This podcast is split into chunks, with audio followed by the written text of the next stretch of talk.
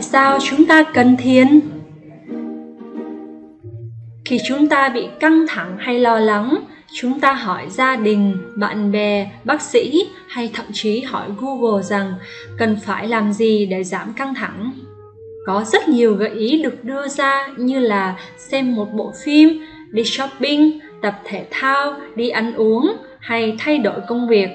Nhưng hãy thử suy nghĩ về những gợi ý đó ở hàn quốc có câu nói rằng con người ăn hoặc hấp thụ tâm trí câu nói này có nghĩa là gì chúng ta hãy cùng nhìn vào trên khi trên cất tiếng khóc chào đời, cô bé giống như một chiếc lọ rỗng này một ngày nọ trên nguệch ngoạc viết lên tường bằng chiếc bút màu, và mẹ của Chen đã la mắng cô ấy.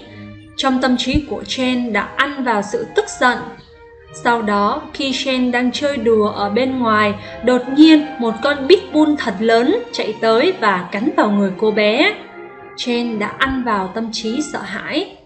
Ở trường, thầy giáo dạy toán gọi Chen trả bài, nhưng cô ấy không thể trả lời được câu hỏi bị bạn bè cười chê và Chen đã ăn vào trong tâm trí sự không tự tin và cảm giác xấu hổ. Khi bước vào cuộc sống xã hội, ở mỗi tình huống, Chen lại ăn vào một tâm trí khác nhau. Và mỗi ngày trôi qua, những quả bóng tâm trí với vô số màu sắc và kích thước đã lấp đầy chiếc lọ rỗng. Dần dần, việc chứa đầy những quả bóng đó trở nên khó khăn hơn. Hãy cùng xem sự ảnh hưởng của những tâm trí đó tới trên. Chen bắt đầu làm việc với một người đồng nghiệp hách dịch. Ban đầu, thái độ của anh ta cũng chẳng làm phiền Chen cho lắm, bởi vì nó cũng chỉ là một quả bóng màu đỏ.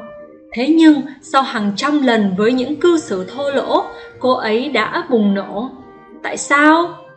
Khi nhìn vào sự việc giữa Chen và người đó, dù là lần đầu tiên anh ta la mắng Chen hay là lần thứ 100 thì tất cả đều tương tự như nhau, Thế nhưng vì sao lần thứ 100 lại khiến Chen khó chịu như vậy? Lần thứ 100 không phải chỉ đơn thuần là việc Chen đã ăn vào một quả bóng màu đỏ khác, mà lời la mắng của anh ta đã đồng thời lắc mạnh cái lọ và tác động tới bề mặt của 99 quả bóng còn lại trong lọ. Khi tâm trí của Chen bị lấp đầy bởi quá nhiều suy nghĩ tiêu cực và những cảm xúc, sẽ rất khó để Chen kiểm soát sự bùng nổ của những tâm trí đó cô ấy cố gắng tìm kiếm sự yên bình bằng cách đi dạo bộ hay hẹn lịch đi ăn uống với bạn bè, hay thậm chí cố gắng chuyển qua một nhóm khác để tránh người đồng nghiệp đó. Khi trên thay đổi những điều kiện bên ngoài và cái lọi tâm trí không bị quấy dày cô ấy cảm thấy bình thản và vui vẻ đó là lý do vì sao Jen có thể tận hưởng không khí trong lành trong khi đi dạo hoặc khi cười đùa với bạn bè ở nhà hàng. Thế nhưng khi ở trong một tình huống căng thẳng, những tình huống làm cái lọ bị lắc mạnh. Ví dụ như khi bị đồng nghiệp la mắng, những quả bóng tiêu cực bị ẩn giấu phía dưới đáy sẽ lại nổi lên trên bề mặt. Thay đổi điều kiện ngoại cảnh hay làm sao lãng tâm trí của bản thân chỉ là biện pháp tạm thời Thay vào đó, khi Chen bắt đầu thực hành thiền, loại bỏ, làm sạch những suy nghĩ và cảm xúc bên trong, những thứ là nguyên nhân ban đầu dẫn tới căng thẳng. Khi đó Chen thoát khỏi tâm trí của bản thân, là những tâm trí đã điều khiển cô ấy. Việc đối diện với người đồng nghiệp cũ cũng chỉ như một sự việc mới, không còn gánh nặng về quá khứ, nên cô ấy có thể nhìn và tiếp nhận thực tế một cách khách quan và thoát khỏi căng thẳng. Làm sạch tâm trí là phương pháp hiệu quả mang tính lâu dài để làm giảm căng thẳng.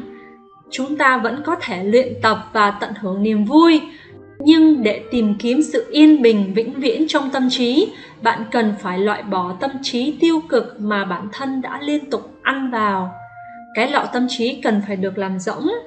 Khi chúng ta làm sạch tâm trí, chúng ta có thể sống cuộc sống hạnh phúc và thành công mà không hề có bất kỳ gánh nặng nào.